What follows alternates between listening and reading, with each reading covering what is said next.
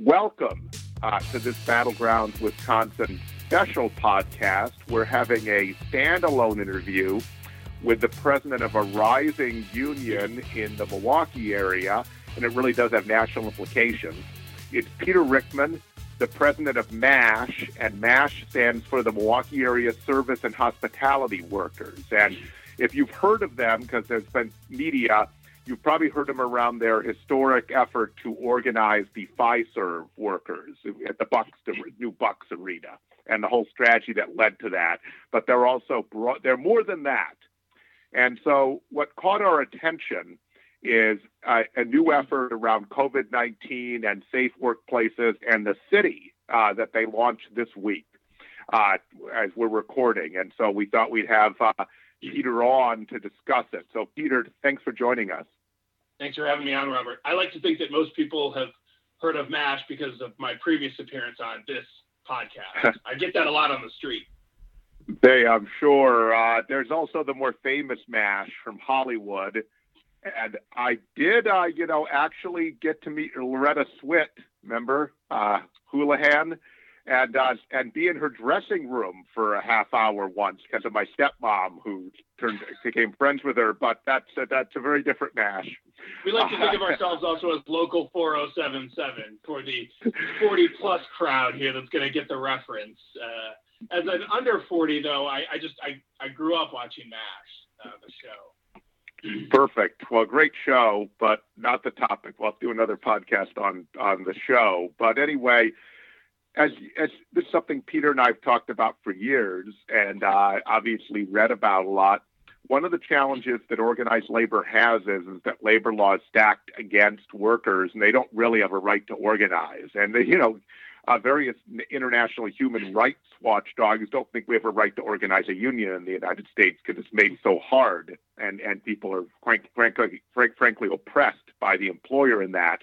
And you have to win a majority of a bargaining unit defined by the federal government. And if you don't get a majority of that, then you can't have a union, even if the workers in a work site all want a union. It's it's a it's a very difficult setup. And so Peter has been an innovator in MASH in what's called sectoral bargaining. And that is using the organizing power we have to get worker power without having to go through this National uh, Labor Relations Administration process, which is stacked against uh, workers, and even more so in the Trump administration. So, Peter, could you briefly, I know these are not labor law experts, all of them, though some of them are, talk about what sectoral bargaining is and that where it fits into this new campaign? Yeah, and, and I appreciate the, the focus on it because I think we're seeing you know Democratic presidential candidates in this in this primary that has just passed talk about it more. We're seeing intellectuals um, and and legal experts talking about this, and I think the reality is for most working people, it just makes sense. you know, labor law right now is based upon a given work site, one group of people, whatever it happens to be, but even if they're able to get through this Byzantine process and win union recognition through all this bureaucracy and take all this time, and negotiate one contract with that one employer for that one work site, the likelihood that it's going to dramatically improve economic standards for them, much less the rest of the working class, is actually not all that great. Don't get me wrong, any given work site having a union contract can make a big difference, people's rights and dignity. But what sectoral bargaining is all about, Robert, is in putting everyone in an industry at the table, all the employers and all the workers, to say, what are the common standards that everyone ought to have? whether it's economic, like wages and benefits, or basic operating practices that impact workers and their, their day-to-day lives when they punch in. It's just a common sense kind of solution. I hate to use that term, but the truth is every time I talk about it with workers, they say, why isn't our law set up like that already? I go from one job to the next to the next in the service industry. I don't really get tied down to one here. Why don't I have the same standard everywhere I work? So it's something that other countries have had, and we here in the U.S. are a little bit behind but we can be the ones that leap forward. And this COVID 19 crisis has really demonstrated why we need it now. So, Peter, that's really helpful. There, there's more complexity, but that's the broad overview, which is what I what I was hoping for. Uh, now, you've already used this successfully with the Fiserv workers uh, at the, the Bucks Arena. Uh, for those of you in the state who forget about which corporate own, naming uh, right there is, and which will probably change, just like Miller Park is going to change uh, uh, corporate naming right. And so, in the COVID 19 situation, all of us have struggled, and we've, it's just in action, worked out a lot of ways to make what we're doing relevant to containing the pandemic or uh, dealing with the economic fallout of the pandemic. Seems like to me you found a way to approach both in a way that builds worker power. And that is, we're opening with no guidelines. Donald Trump does no CDC guidelines, destroyed the CDC. State Supreme Court and the legislature destroyed uh, state authority. Plus, there really aren't even clear guidelines from the Department of Health Services that I know of, unless you know of some. And so it comes to localities, Milwaukee, which still has a strong stay at home order for now, but won't forever, uh, to actually think about what would be required. And one of them, obviously, is, is that we need standards for workplaces for what makes them safe. And one of the things that makes them safe is cleanliness, for example. And so this is a way to put people back to work in a safe way that actually makes everyone else safer as they go back to their livings, to their source of employment, since it's clear that uh, that Mitch McConnell and Donald Trump are not going to continue uh, to subsidize uh, uh, people who are not working. And in fact, uh, that subsidy was uh, completely inadequate to begin with, and now it's running out. Now we have problems like the unemployment system in Wisconsin being backloaded to October, for example. So that doesn't work. So people need to work to make a living, but they need to be safe. So you talk about where this fits in and where this fits in with city authority. We don't have to go to yeah. Robin Vos for this, right, Peter? well, I don't think Robin Vos will necessarily share our objectives here based upon his behavior thus far in this crisis. But you know, we've we've had I think a, a discussion thus far, you know, in Wisconsin and elsewhere, but certainly here in Wisconsin and definitely in Milwaukee about maintaining uh, a, a, total shutdown, stay for at home dynamic, and everything reopening.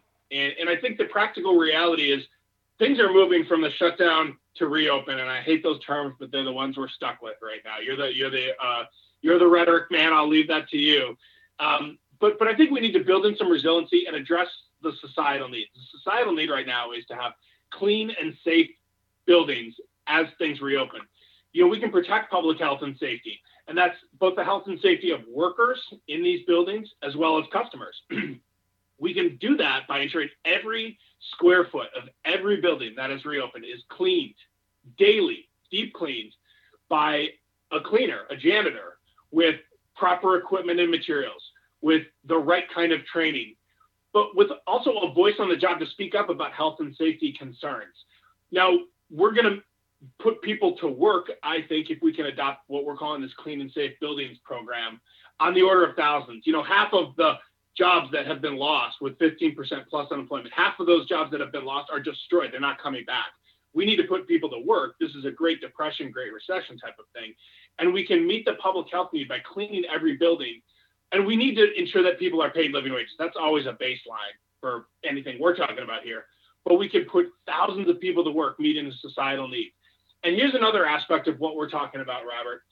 You know, social distancing and mask wearing are critical in this time but we can't leave that on, you know, everyday retail workers, for example, to enforce. We've heard too many stories about retail workers getting beaten up or, or threatened. And actually, in some cases, people have been killed. That shouldn't be on retail workers to enforce mask wearing and social distancing. We should have trained and qualified security guards prepared to handle those situations and enforce those requirements. So, by putting people to work in cleaning and in security, we can have safe, clean, healthy buildings, sanitary conditions so as we open, we minimize the chance of the continued spread of the virus, and in so doing, put thousands of people to work in living wage union jobs in our city. We think about it as a Green New Deal for public health. We can meet societal needs by putting people to work in living wage union jobs, doing the work that's got to be done to have a functional society.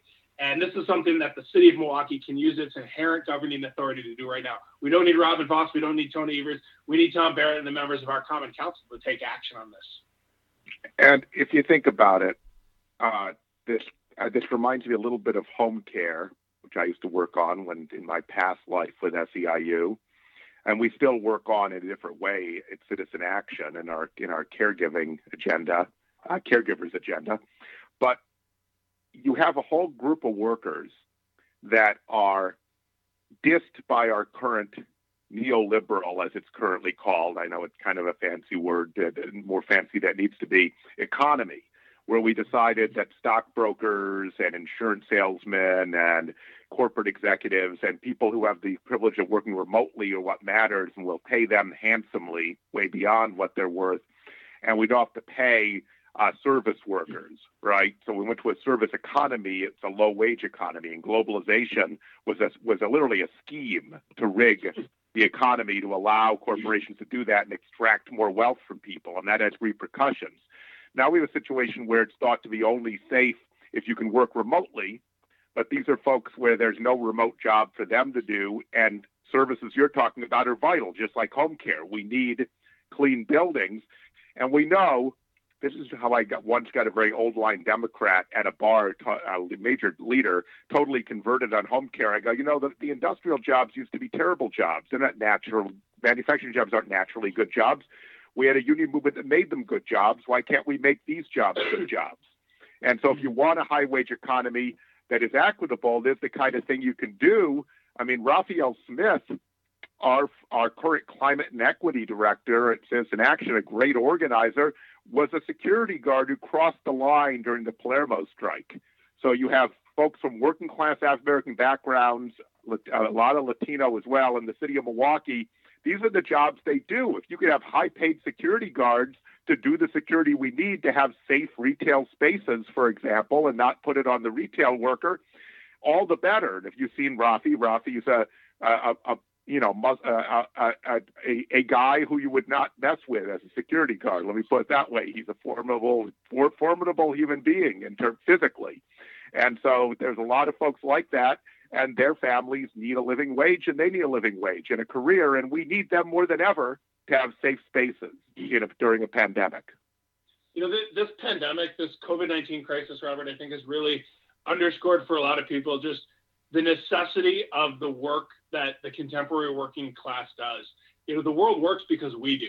It doesn't work because those stockbrokers are clicking buttons uh, on computers making trades. By the way, this this moment has also demonstrated just how rigged a system this economy is.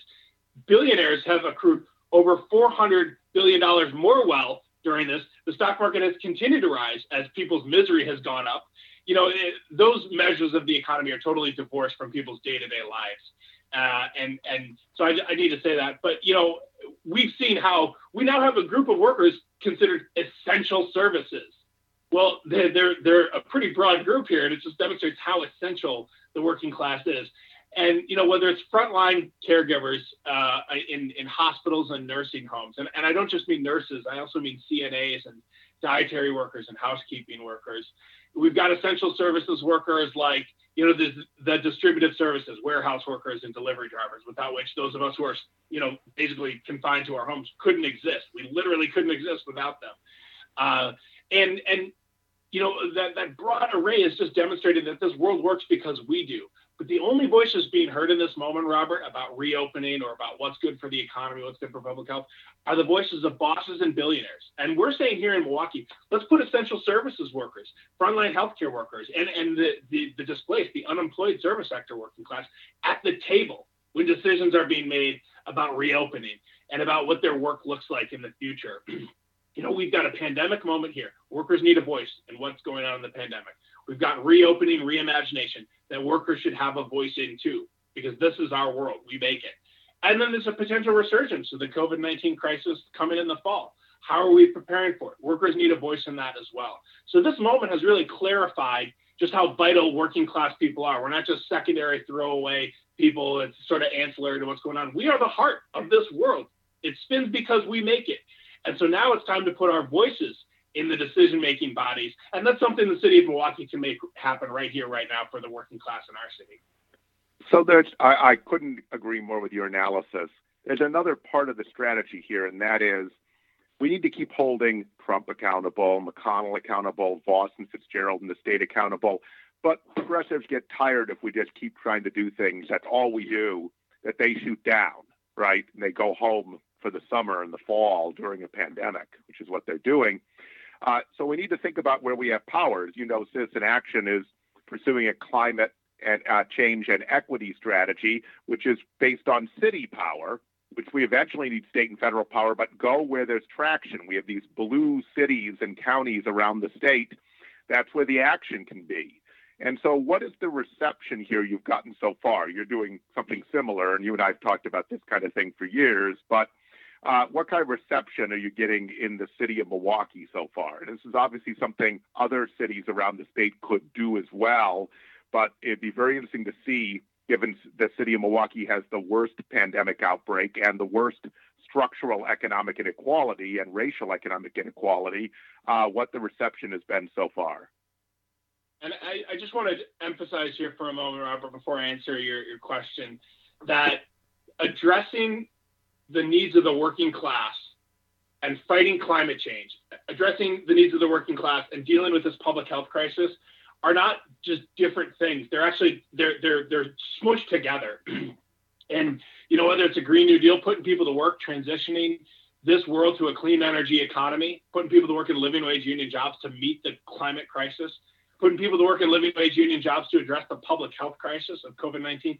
It's the same sort of thing. And cities are are big enough to matter, but small enough that organizers and activists and everyday working class people can wrap our arms around them. And I think if we're going to take on these big societal challenges, we need to have the working class, the real agents of change, be able to see that there's a plan to win, that it's working, and that they have a place in it. And so doing this work on the city level is so crucial. Um, and, and, my answer to your question, Robert, is not about the elite policy actors. It's not about the city council and the mayor, although we've had some very interesting early discussions with the office of the mayor. There's members of the common council who have been very receptive to hearing this and have said, I want to work on this with you. And we, have got meetings teed up along that line. The real answer to the question in, in, in saying what's been the response so far is that in talking to the working class people of Milwaukee, who we've drawn into the various work of, of MASH and SEIU over the last couple of years, their response is, all right, this sounds like something that we can fight for and we can win. What do we need to do? That's really what I care about as an organizer because I think the policy level work, the the elite actor level, the political work will follow when the working class is organized and mobilized. But if folks don't believe something is worth fighting for and they don't believe that they can win, they ain't going to do a damn thing about it. And so right now, the response in just the first couple of days of our launch has been good.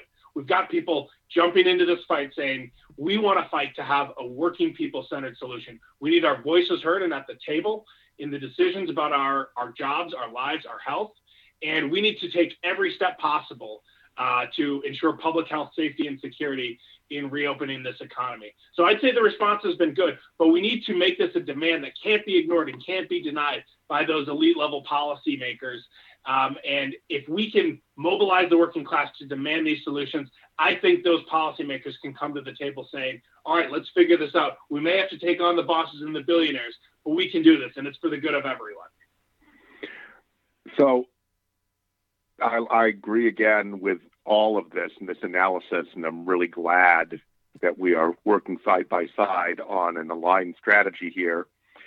So this uh, podcast segment uh, our listeners will te- will be uh, some working class, some middle class, uh, what millennial or whatever you call the next generation, Generation Next or Generation Z term would be the more woke. How can the more woke help? And there's more woke in the Milwaukee area, but also around the state.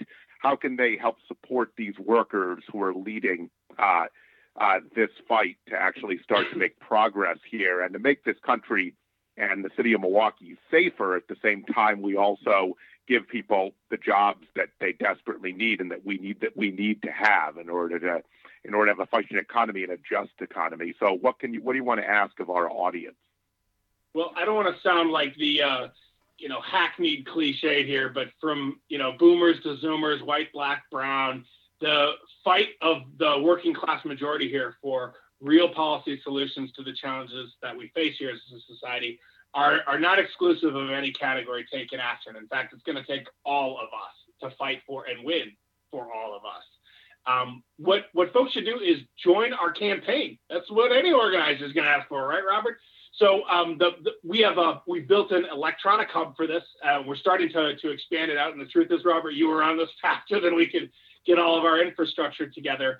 So while I'd normally want to direct people to mashworkers.org slash uh, people's pandemic response, that's not quite up yet. So you should head on over to the MASH Facebook page. which you'll find right at the top is uh, a link you can click to uh, that will take you through the process of sending uh, an email to your member of the Common Council if you live in Milwaukee and to the mayor outlining our case for a clean and safe buildings, healthy economy program and our program to put workers at the table so their voices are heard around essential workers and frontline healthcare workers and displaced service sector workers. That's the first step. Um, we want to generate a flood tide of con, uh, communication of constituents with policymakers to demonstrate there's a real demand for this. But beyond that, we want to reach out and work with every person who opts themselves into this fight to build this in their workplace and in their neighborhood, this campaign for it. Because the only way we make this work is not by passing the policy, Robert. That's step one. It's by making it effective, by putting an activated, mobilized, and organized self conscious working class into deepening the struggle and making these structures work for the democracy, the justice, and the equity that every working class person deserves, but only will win when we fight for it together. So take action by joining us on the MASH Facebook page. Just go search for Milwaukee Area Service and Hospitality Workers on Facebook and click that link that's right at the top of our page to take action on this campaign for a people's pandemic response. So thank you for all of this. I, and I would just close, we're going to close this uh, segment by saying that what you said about power is critical for all progressives in this, within the sound of our voices to understand. You need to change the relations of power, the balance of power, to get policy change, but you also need to do it and keep doing it and keep building power to keep policy change. So the idea that you can just get a policy with some allied legislators, common council members, a mayor, and that's all you do, which is a default tendency among a lot of activists because they uh, this is why we're here to to talk about this. Uh, that's why you, the policy goes away, right? And so you, you're going to the other side is going to remove the policy as soon as it can, if it's allowed to do that. Why is the uh, labor law stacked against average people? Because corporations built the power to take it away and to rig the system. It's that simple. And so, in order, the same thing you need to win here is the thing you need to hold the win and to build on the win. And so, please join MASH. But you, give one more thought, Peter, then we'll close off. No, I no no other thoughts. I think you nailed it here. You know, we've got to fight to win these changes. We've got to fight to hold on to them, and we've got to fight to take make the most out of them. You know, winning labor law reform was what built the world's first middle class right here. We lost it because that, that labor law was eviscerated in a strategic campaign executed by the right over the longest period of time. But the reality is, you know, our labor organizations and the working class didn't build the structures to protect that labor law, but also make the most of it. And, and I think that's one of the lessons that we can benefit from here and now. Um, you know, we're, I, Robert, you and I are students of history. I'm sitting in my home office. You can see one of my walls is, is a bunch of labor history books here. Uh, but I, I, you know, we've got to draw on that and draw on those fights and build for the future, and then leave behind those lessons for the next generation uh, of organizers and activists and movement leaders. So uh, come on and, and, get involved in this fight, everybody, so we can we can win and make some history ourselves right here in Milwaukee, and history that can be built all across the country with our example. Wisconsin's the center of the world, Robert. You and I both know it. Yeah, yeah.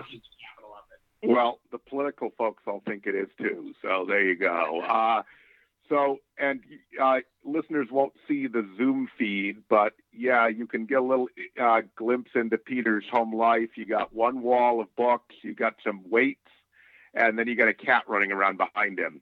And uh, so, so that you know, two of my three cats have been in here during during. so that is that's the it for this segment. We will give you updates in the future, but we thought this was important enough to have its own segment because this is about doing what we all need to be do, building power in order to change our society and build the power we need to actually create a just America. The what you know, the what we believe in, but what is we're so far from realizing at this moment. And the pandemic is a huge opportunity to do that.